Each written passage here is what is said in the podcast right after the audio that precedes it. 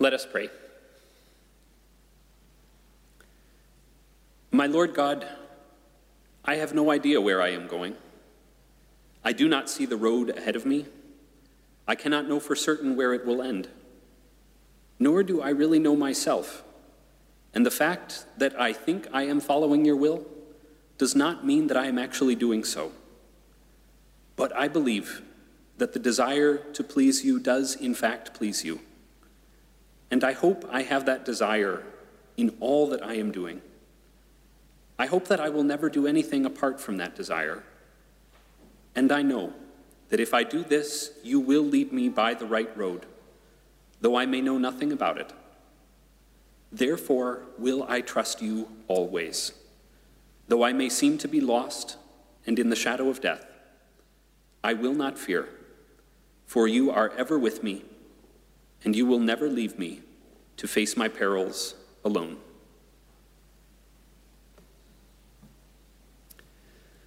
The language of prayer feels especially precious to me these days. I know the language of prayer is always precious, but if, like me, you are spending an inordinate amount of time in front of a computer screen right now, and perhaps reading just a few too many news articles and social media updates, then maybe you know what I mean. I have rarely been so aware of the effect of words on my body. I opened the latest article on the spread of the coronavirus, and I can feel tension and fear seep into my body like cold water soaking through clothing. Everything seems to tighten, and I can feel my pulse quicken inside me. Yes, of course, we need to be informed right now. We need to know what measures are appropriate and necessary for each of us to be taking. So I know I need to do some of this reading, but I'm pretty sure I don't need to be doing quite as much as I actually am. The news can feel constricting and suffocating to me in the quantity I'm taking it in right now. And prayer is the opposite. The language of prayer, breathing deeply, settling into the presence of God, speaking words of deep trust all of this opens me up. It loosens what is clenched in me like a fist and brings me back to myself once again. There is a physical, bodily connection. I have noticed this time and again this past week, including when I have listened to the prayers that members of our community have been courting for the podcast we just began. The language of prayer feels precious to me right now. So it felt right to begin today with a prayer. That one that I read a moment ago comes from Thomas Merton, and it begins with words of bracing honesty that, to me, seem spot on for this moment that we are in. My Lord God, I have no idea where I am going. I do not see the road ahead of me. I cannot know for certain where it will end. Merton wrote that prayer in 1958 but it feels as current as can be. Because that's how it is now, right? We have been suddenly thrown into a moment when we cannot see very far ahead. Just think back three short weeks ago. In Geneva, there were no restrictions yet in place on social gatherings or social distancing, just some recommendations about good hygiene. It already seems a world away, doesn't it? We are doing our best to keep up, but the truth is, there is much we cannot see right now. We cannot see very far down the road ahead. So it feels apt that on this fourth Sunday of Lent, we have a story about blindness and sight. It's a healing story, yes. Jesus encounters a man who has been blind from birth, and he grants him sight. That's right, of course. But you may have noticed that that's all accomplished and done with rather early on. Seven verses into this story, the man has his sight for the first time. But that is just the beginning. There are still 34 verses left to go, which is a pretty good signal one, that we are in the Gospel of John, which has lots of very long stories, and two, that this story is not only about the light that streamed into a pair of previously unseeing eyes for the first time. It is about blindness and sight, yes, but not just the kind that involves the functioning of irises and optic nerves. And when you look at the story that way, well, you can see other sorts of blindness everywhere. The disciples are blind when it comes to that question they ask concerning the man sitting by the side of the road Rabbi, who sinned, this man or his parents, that he was born blind? I know lots of people say there are no bad questions, but really this is a bad one. The way it is asked presumes there are only two possible answers. The man or his parents must have done something wrong for him to be this way. Jesus rejects the question altogether. There is no sin here, only an instance for grace to be shown. So the disciples are blind, so are the neighbors. When the man's sight has been restored, they can't seem to recognize this member of their community. Here he is, standing right before them, but now that he's no longer blind, they're not sure if he's even the same person. The religious leaders are blind, of course. They can see no grace, no joy, in the man's healing, only a violation of the law, a healer who isn't very good at keeping the Sabbath. Add to that the man's parents.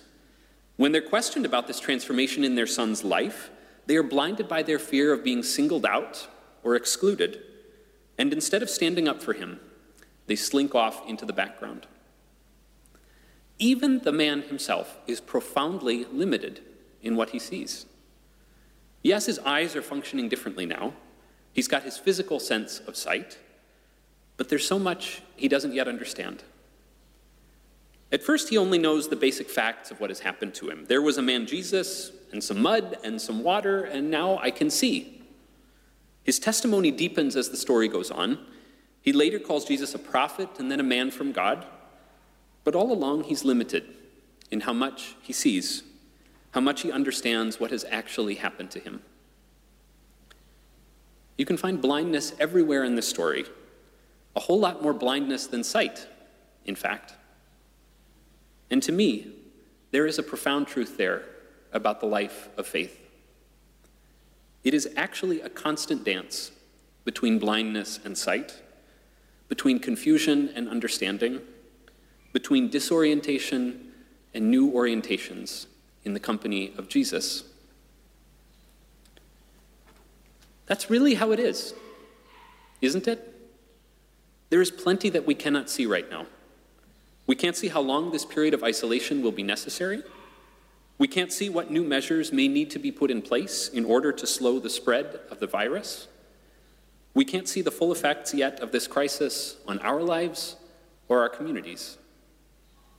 There is much that we can't see. But in the midst of this blindness, when it comes to the future, maybe we are also able to see some things in the present with newfound clarity. A friend mentioned to me this past week how strange it is to have the entire world focused on the same thing right now. That is amazing when you think about it, isn't it? We talk so much about fragmentation in our communities and our nations and our world, and yet, in this moment, we are all talking about the same thing. There is the possibility here to see with new eyes how deeply connected we, in fact, are. The editors of the Christian Century put it this way this past week A global pandemic is laying bare what the church has long confessed. All people are deeply and inextricably connected to one another, like branches on a vine. We know this. We confess it to be true. And here we are, seeing its profound truthfulness in broad daylight. Despite all our differences and arguments and grievances and barriers, we human beings really are in this together. So that's one thing we are seeing right now. I think we're also seeing once again just how precious the gift of community is.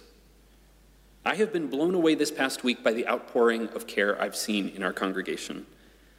We cannot be together physically, but members are still drawing close. checking in with one another, offering support, showing up in countless ways. We need these connections. We need one another. We are seeing how true that is all over again. And we are seeing again how foundationally important our faith is.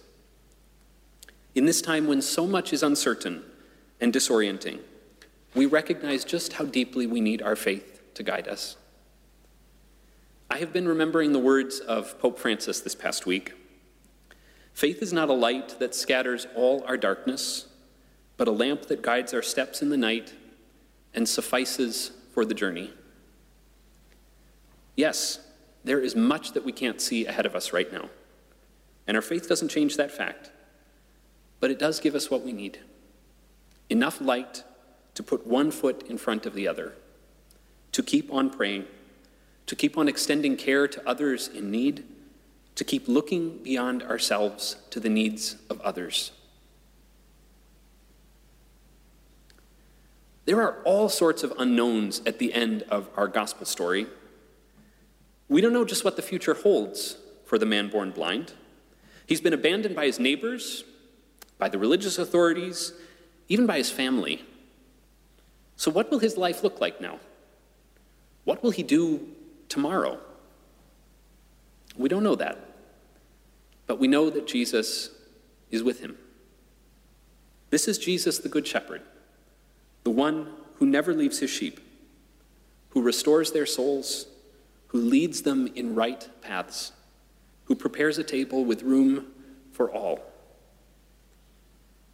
Friends, this Jesus is beside us as well. Therefore, we can trust him always, even when we may seem to be lost and in the shadow of death. We will not fear, for he is ever with us, and he will never leave us to face our perils alone. Amen.